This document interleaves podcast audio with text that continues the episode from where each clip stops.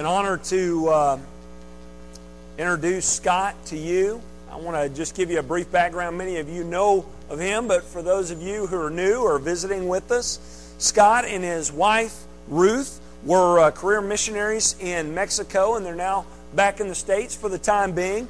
And Scott is the director of the website ObreroFiel.com. Obrero Fiel. I'm struggling with it. Forgive me.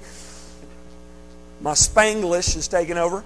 It's translated Faithful Laborer in Spanish, and this site is designed to, like our mission statement here, to escort Spanish-speaking people to Christ and establish them in truth and equip them for ministry. That's my spin on our mission statement, but that is what they are doing in and through this website. This website is visited by Spanish-speaking people all around the world. There are over 6,000 Christian resources available, and there is also an online discipleship school called Escuela Obrero Fiel, which has over 3,000 students enrolled. Just a great work that God is doing in and through them. So Scott, I don't want to steal any more of your thunder. You come and share with us from your ministry and from the Word of God. Y'all welcome Scott. Thank you. Well, it is great to be here this morning with you folks and to see many familiar faces. Am I on the mic here? We doing all right? Good. All right. Well, I didn't get to greet everybody that I wanted to before the service, so don't rush off after the service. I still have a lot of you that I need to shake hands with and see how you're doing. It's been great to be a little bit close. For a year and a half now, we've lived in Canton, Texas, and so we're a little bit closer to you folks than we were in Mexico City area, and great to get back here every once in a while and say hi and to share some of the exciting things that the Lord is doing. If you have Bibles this morning, turn to Psalm 67 with me. We're going to share a little bit from Psalm 67. I usually share about the family and the ministry first, and then a little from the Word, and we're going to flip it up and do it the opposite way this time, because there's some exciting things that I want you to see in this psalm. We have been blessed by God. That's what we just sang about, isn't it? We were singing about His blessing, His incredible blessing. Why does God bless us? Because He loves us, that's for sure. But He blesses us for another reason as well, and that's what we're going to look at here in this psalm this morning. We have been blessed by God to bless all the peoples in the world. All right, let's look at the first verse there, Psalm 67. It says, "May God be gracious to us and bless us and make His face to shine upon us." Many pastors use this as a call to worship or as a benediction, things like that. But there's three things here that we can see that the writer is praying to God for. First, His grace, giving us what we don't deserve. Isn't that what God's blessing is about? How many of us deserve God's blessing this morning? We don't deserve it. We have sinned. We have fallen short. But God desires to bless us. God desires to give us that blessing to receive favor from Him. And then finally it talks about His face shining upon us. God, the God of the universe, didn't just create us, create this world and go off somewhere else and do something else. He wants to focus His attention on each one of us. He loves us and He wants to shine His face upon us. It's easy to forget God's blessing, isn't it? It's easy to look up the ladder and say, man, I wish I had what they had, instead of realizing the incredible blessings that we have in God. God has blessed us so greatly. Just three factors here. If you have food this morning in your refrigerator, clothes on your back, I think we skipped one here. Can we go to the next one there? Doesn't want to work. We'll go on. If you have food in your refrigerator this morning, clothes on your back, and a roof over your head, you're better off this morning. You're more blessed by God than 75% of the people in this world. If you have a bank account, money in your wallet, and maybe some spare change lying around in your house somewhere, you're more wealthy than 92% of the people in this world. If you're attending church this morning, and I think you are, and you don't have fear of arrest or being tortured or being put to death for doing that, You have more religious freedom this morning than 42% of the world's population. Are we blessed? As believers here, living in this country, in this day and age, we have been incredibly blessed by God. And we should thank Him, and we should praise Him. But why did God do that? Why did He bless us? Yes, He does love us, and He wants to bless us personally. But this psalm goes on to say that there's another reason for that blessing. In verse 2, that your ways may be known on earth, and your salvation among all nations. God blessed us to be a blessing to others. That is the reason why God blesses us, so that His people would participate in world outreach endeavors around the world. It's that simple. Now you may say, oh, come on, Scott, you're the missionary. You got to do the missionary thing. And yeah, you pick some obscure psalm out there to talk about this. But that's not the purpose of the Bible. That's not what God's about. Let me share with you here some verses, and I didn't pick them all. There's over 250 verses in the Bible, all throughout the Bible that talk about this. But we're just going to highlight a few I picked from the beginning of the Bible in Genesis the whole way to the end of Revelation, and we're going to run through these real quick so that you can see that this is a central theme in God's Word, okay? Real quickly here, Genesis 12, 2-3. God's talking to Abraham. He says, I will make you into a great nation, and I will bless you. I will make your name great, and you will be a blessing, and all the peoples on the earth will be blessed through you. God blessed Abraham so that he could be a blessing to the nations. 1 Kings, on in the Old Testament, chapter 8. May the Lord our God be with us as He was with our fathers. May He turn our hearts to Him, to walk in His ways and to keep His commandments. Why? So that all the peoples of the earth may know that the Lord is God and that there is no other. Wow. Let's go on to the New Testament. We don't have time to linger this morning. Mark 11:17. Jesus said, it says, as He taught them, He said, is it not written, my house will be called a house of prayer for all nations? Do we pray for all the nations? You know, it's sad as I travel and share about our ministry. So many places I go, they're like, oh, that's nice. You know, you have your little niche, you do your little thing, and that's nice. I'm so encouraged to come to church like this. You have a whole month dedicated to world missions. You have a whole month dedicated to reaching out to others. This is an important central part of this church, and that is exciting to see because so many have lost the passion that God wants us to have to reach out to others. Let's go on then to Matthew 28. This one you're real familiar with, right? Called the Great Commission, which is becoming the Great Omission in many churches. Then Jesus came to them and said, all authority in heaven and earth has been given to me. Therefore go and make disciples of all nations, baptizing them in the name of the Father and the Son and the Holy Spirit. We go on then to Paul in Peter. He says, but you are a chosen people. Okay, he's talking about believers here. A royal priesthood, a holy nation, a people belonging to God. We've been blessed, haven't we? Why have we been blessed? That you may declare the praises of Him who called you out of darkness and into His wonderful light. Once you were a people, not a people, but now you are the people of God. Once you had not received mercy, but now you have received mercy. You see, so many of us can fall into the trap of saying, oh, God blesses me, He loves me, and it's all about me. Thank you, God. I praise you. But there is a reason for that blessing beyond just blessing us. Yes, God wants to bless us, but so that we have the freedom and ability to bless others around the world. Well, let's finish it up here in Revelation, and we see a future scene here. And this is why we're involved in reaching people around the world. It says, after this I looked, and I saw before me a great multitude that no one could count, from every nation, from every tribe, from every people and language group, standing before the throne in front of the Lamb. And they cried out in a loud voice, saying, salvation belongs to our God, who sits on the throne, and to the Lamb. God has called us to reach people, to help them enjoy the blessing that we enjoy, and to prepare them for that future moment when around the throne we will all worship God together. Well, let's get back to our verse in Psalms here real quick. Verses 3 and 4, we're going to continue on. The psalmist says, "May the peoples praise you, O God. May all the peoples praise you. May the nations be glad and sing for joy. For you rule the peoples justly and guide the nations of the earth."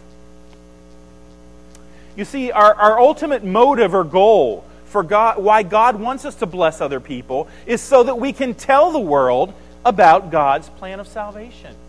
And why would He want us to do that?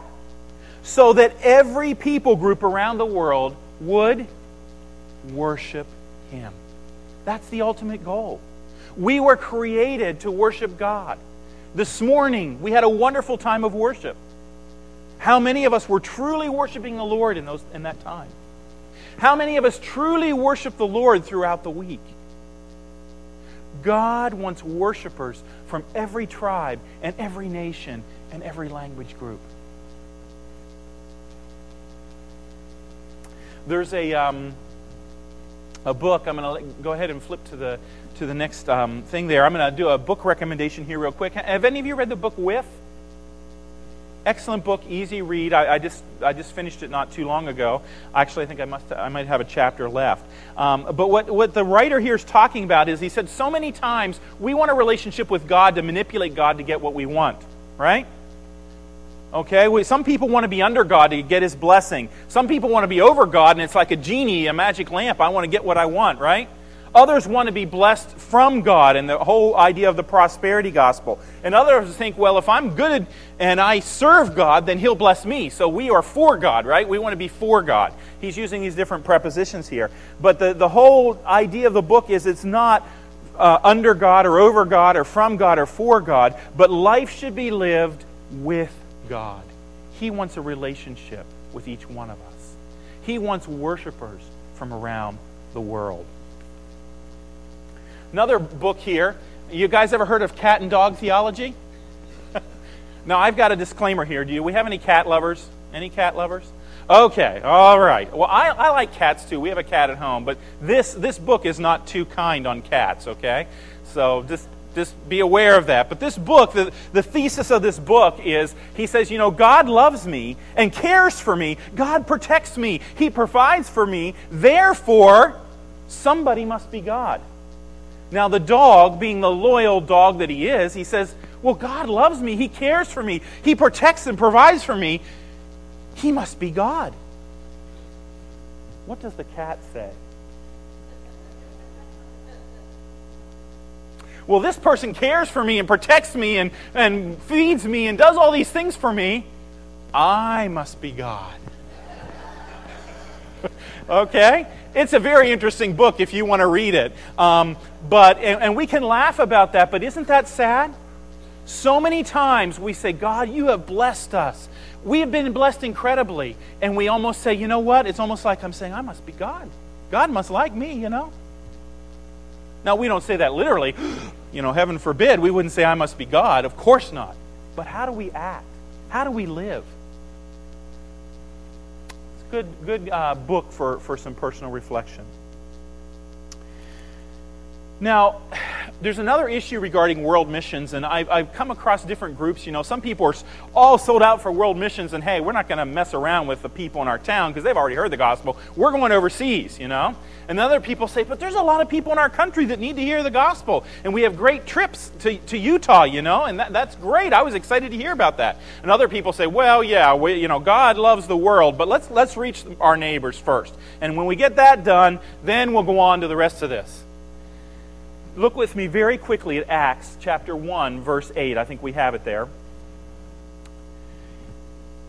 says, "But you will receive power when the Holy Spirit comes on you, and you will be my witnesses in Jerusalem." Okay, that would be our county here. What county are you guys in? Cherokee County. Okay, you'll be my witnesses in Cherokee County and in the southeastern United States and in Latin America. That would be our Samaria. And to all the ends of the world. Okay, that sounds good, doesn't it? And us being very logical Americans, we say, where do we start? Cherokee County, right? And when we finish with Cherokee County, then we'll move on to the southeastern U.S. And then from the southeastern U.S., we'll move on to Latin America and Canada. That's not the way it works. The grammar here, the suggestion in this passage is that we will be doing all of these at the same time. Okay? We love to think logically. Let's check one off the list and move on. But that's not the idea of the passage here. The idea of the passage and the example we have of the early church is they were doing it all at the same time. We need to be doing missions in Utah. We need to be praying and supporting missions overseas. We need to be reaching the people right here in Jacksonville and Cherokee County. We need to be doing all of it at the same time. And what do we do? Romans 10:14-15.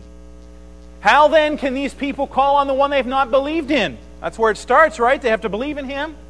And how can they believe in one of whom they've not heard? And how can they not hear without somebody to preach or to tell them? And how can people preach or tell others unless they are sent? You've seen the passage before. We all have a part. Not all of us are going to be at the, we're not going to all evacuate Jacksonville and go all over the world at once, right? There are people that need to pray. There are people that need to support. There are those that need to go. There are those that need to get prepared.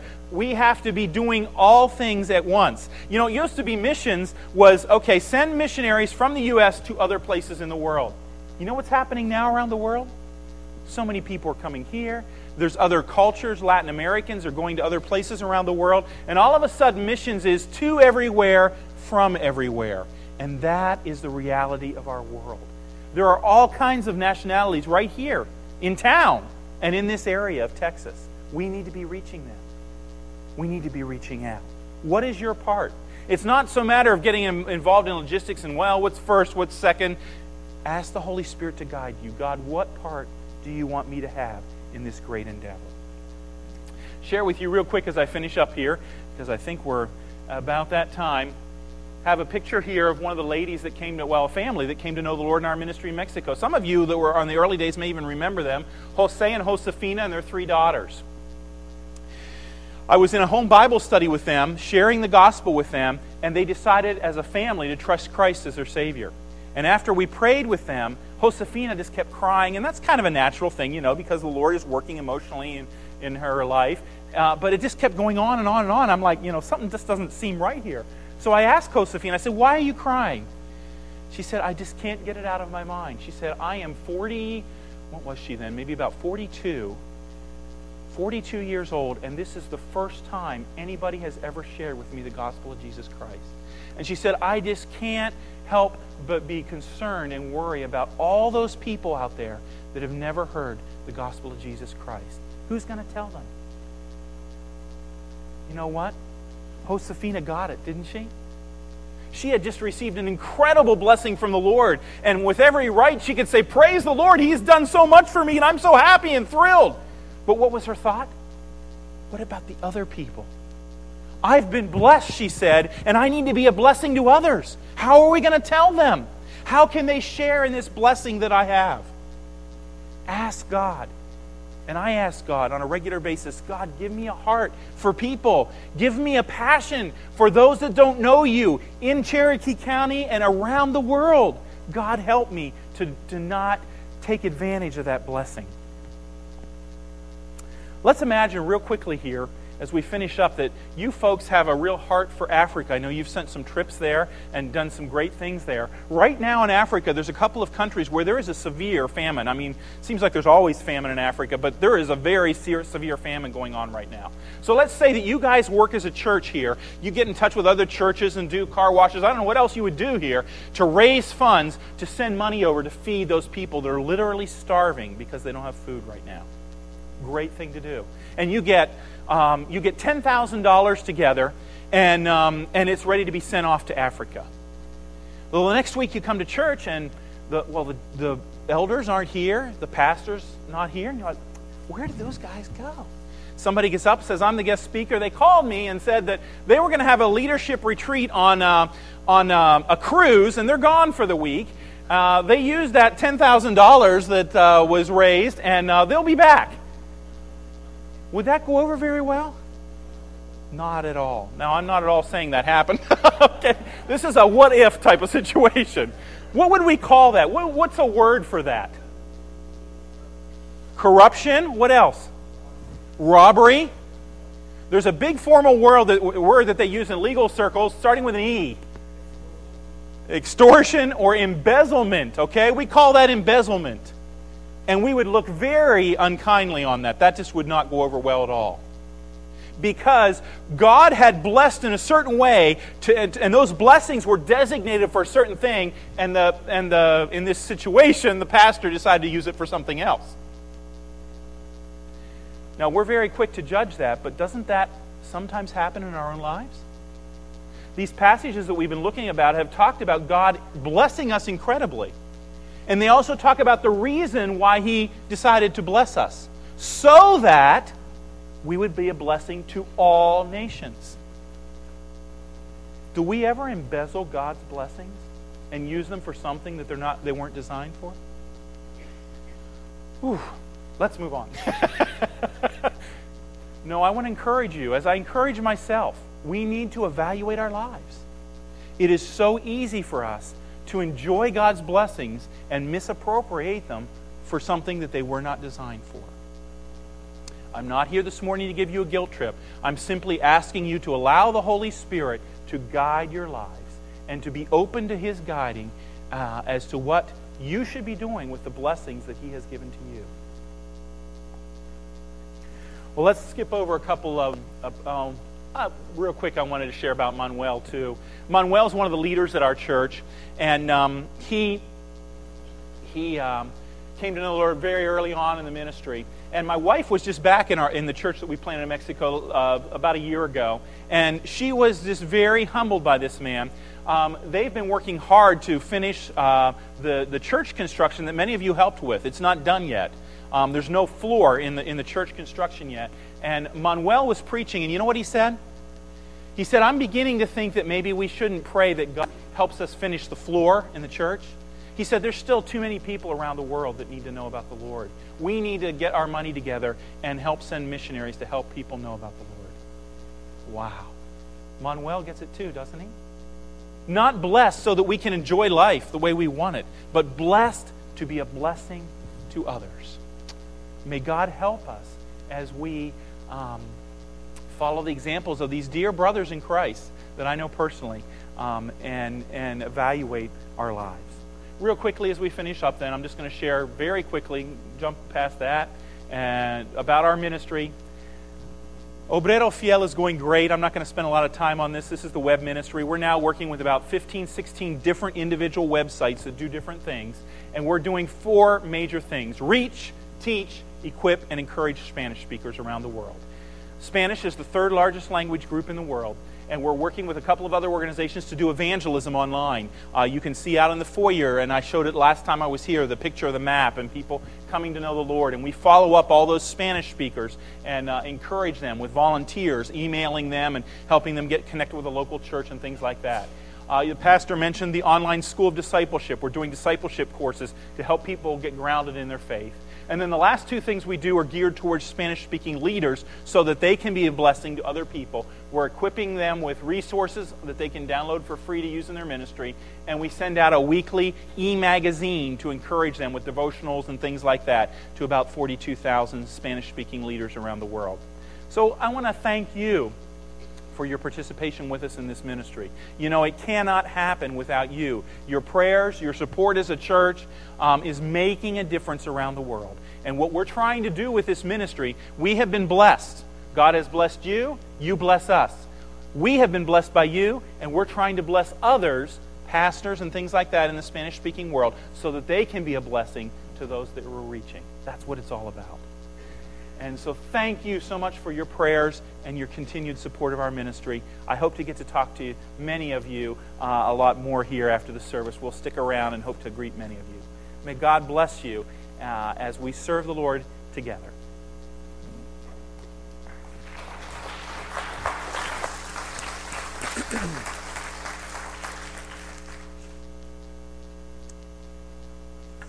All right, thank you so much, Scott and Josiah, for being with us here this morning.